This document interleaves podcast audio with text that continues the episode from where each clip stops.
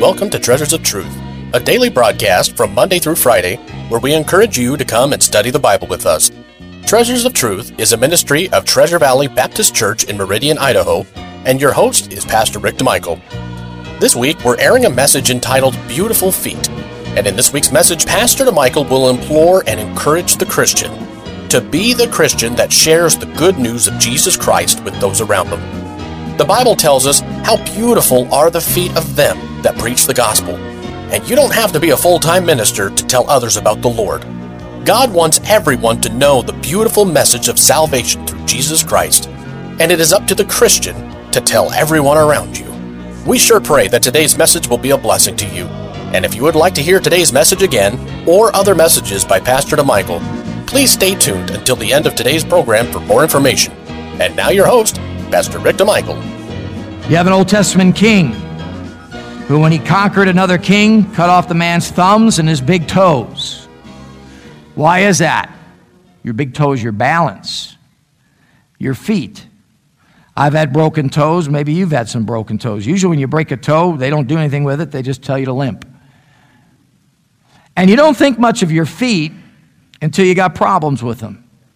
And then you realize they're your platform. And so God talks about these feet that bring the gospel as being beautiful feet. Let's take our Bibles and go to Psalm chapter 60. Psalm chapter 60.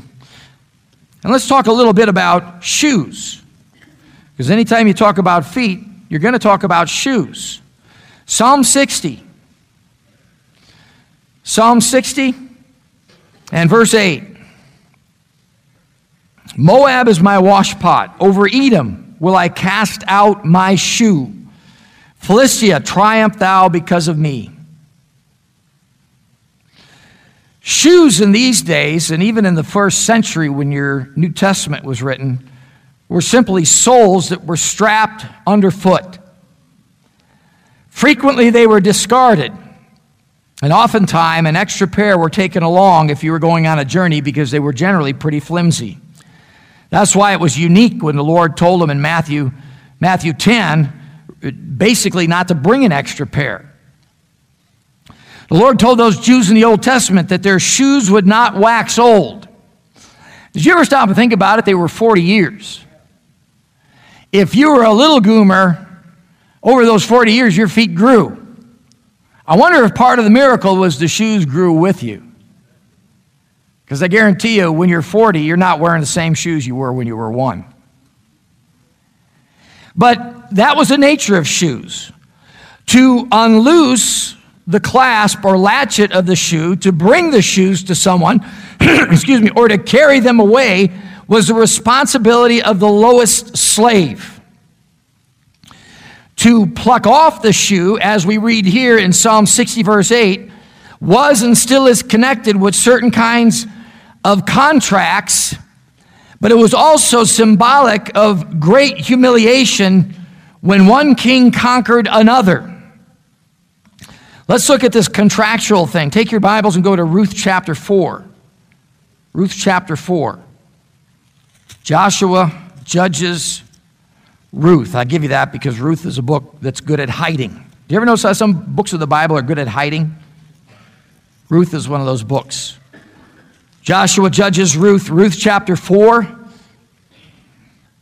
Ruth chapter 4, verse 1. Then went Boaz up to the gate and sat him down there, and behold, the kinsman of whom Boaz spake came by, unto whom he said, Host such a one, turn aside, sit down. And he turned aside and sat down. And he took ten men of the elders of the city and said, Sit ye down here. And they sat down. Now the gate of the city was like the court. And the elders hung around there, and, and official business was transacted in the gate of the city. And by the way, it was the elders, not the youngers. It was the elders, not the youngers.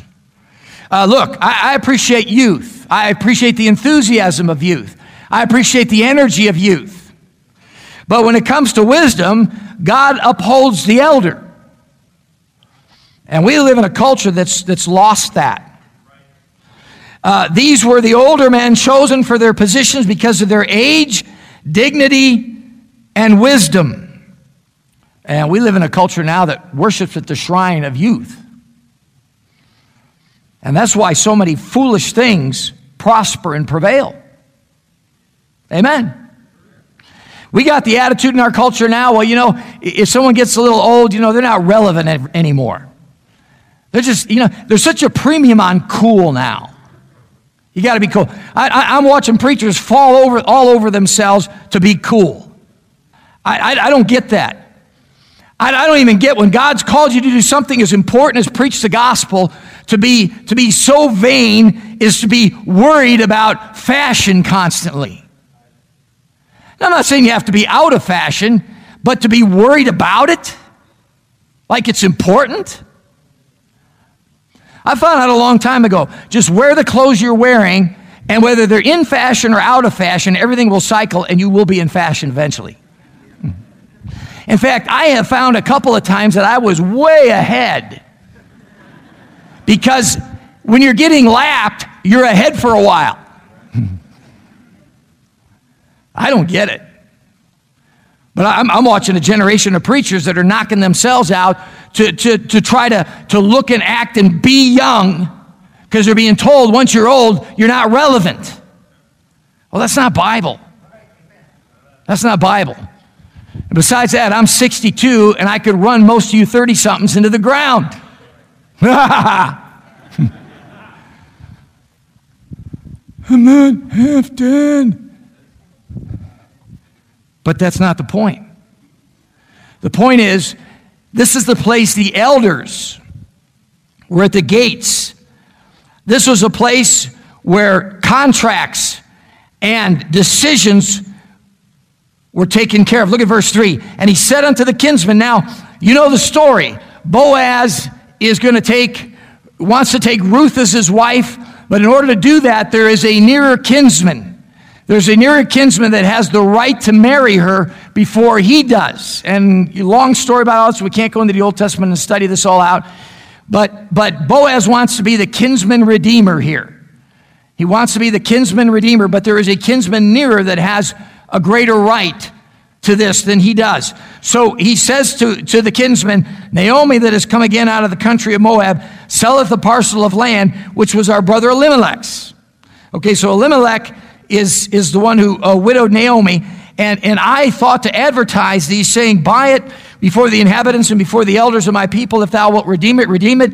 But if thou wilt not redeem it, then tell me, and I, that I may know, for there is none to redeem it beside thee, and I am after thee. And he said, I will redeem it. Then said Boaz, What day thou buyest the field of the hand of Naomi, thou must also buy it of Ruth the Moabitess, the wife of the dead, to raise up the name of the dead upon his inheritance. And the kinsman said, I cannot redeem it for myself, lest I mar mine own inheritance. So it would affect his inheritance adversely. So he turns around and says at the end of verse 6 Redeem thou my right to thyself, for I cannot redeem it. Now look at verse 7. Now, this was the manner in former time in Israel concerning redeeming and concerning changing. For to confirm, confirm all things, a man plucked off his shoe and gave it to his neighbor, and this was a testimony in Israel. Now, this is not the same as, as, as when, as when someone would not, a brother would not raise up seed to his brother that died with, with his widow. That's not the same thing, because in that case, she would, she would take off his, his shoe and, and, and she would what? She would spit in his face.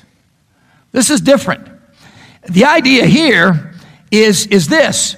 Um, he says, Now, this is the manner, of verse 7, in former time in Israel concerning redeeming, concerning changing, for to confirm all things, a man plucked off his shoe and gave it to his neighbor, and this was a testimony in Israel. It was like a receipt, like a contract.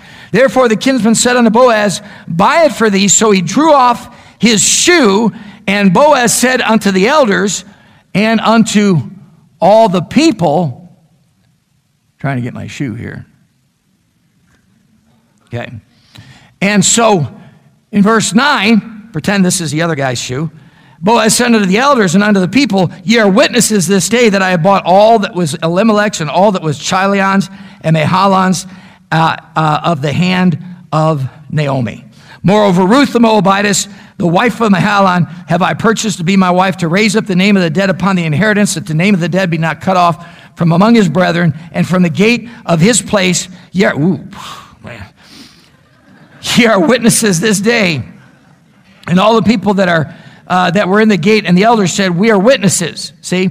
So now it's official. The elders in the gate have seen this. He's got, and by the way, he gets to keep this shoe. The guy has to go to a shoe store and get another pair of shoes. The Lord make the woman that is come into thine house like Rachel and Leah, which two did build the house of Israel, and do thou worthily in Ephrathah, and uh, be famous in Israel. And uh, what, what happened with, uh, with, with one of their children uh, got into the, the line of who? Of the Lord Jesus Christ. Well, I would, I would say that's famous, wouldn't it? Amen. So this is the idea here. Now let's go back to let's go back to Romans or uh, uh, Psalm chapter 60. Psalm chapter 60. See, I'm trying to preach fast. That's what I get for doing so much show and tell. Now to cast off one's shoe over a person, like we're looking at here in Psalm 60, verse 8, is a symbol of great humiliation. It's like stepping on or walking on his neck, a, a defeated foe. We want to thank you for joining us today for Treasures of Truth, and it is our hope and prayer that today's program was truly a blessing to you. You've been listening to a message entitled Beautiful Feet by Pastor Rick DeMichael. And in this week's lessons, Pastor DeMichael has brought a reminder to the Christian that we are to go and tell a lost and dying world the glorious news of salvation through Jesus Christ. When we tell others about the Lord, the Bible describes our feet as beautiful because in eternity, that person will be priceless to the one they led to the Lord. It is imperative that we tell those around us that they can know for sure that they will spend an eternity in heaven. And if you don't know for sure that Jesus Christ is your Savior, then we encourage you to contact the offices of Treasure Valley Baptist Church, and we will gladly help in any way we can. And as we mentioned at the beginning of the broadcast, if you would like to hear this or other messages by Pastor DeMichael, please feel free to visit our website at tvbc.org. That's tvbc.org. And you can also visit our YouTube page or follow us on Facebook for more information. Treasures of Truth is a ministry of Treasure Valley Baptist Church in Meridian, Idaho, and we would love for you to come join us in our services, which begin with Sunday school at 9:30, followed by the morning service at 10:45. We also have a Sunday evening service at 5:45, and of course, all of the services have fully staffed nurseries available for young children, as well as interactive and exciting kids programs for all ages, including junior high, high school, and college age groups. And don't forget our Wednesday night service at 7 o'clock, which has the Masters Club program during the school year for the kids and a Bible study at the same time for the adults over in the main auditorium. We hope to see you soon at Treasure Valley Baptist Church, and may God bless you.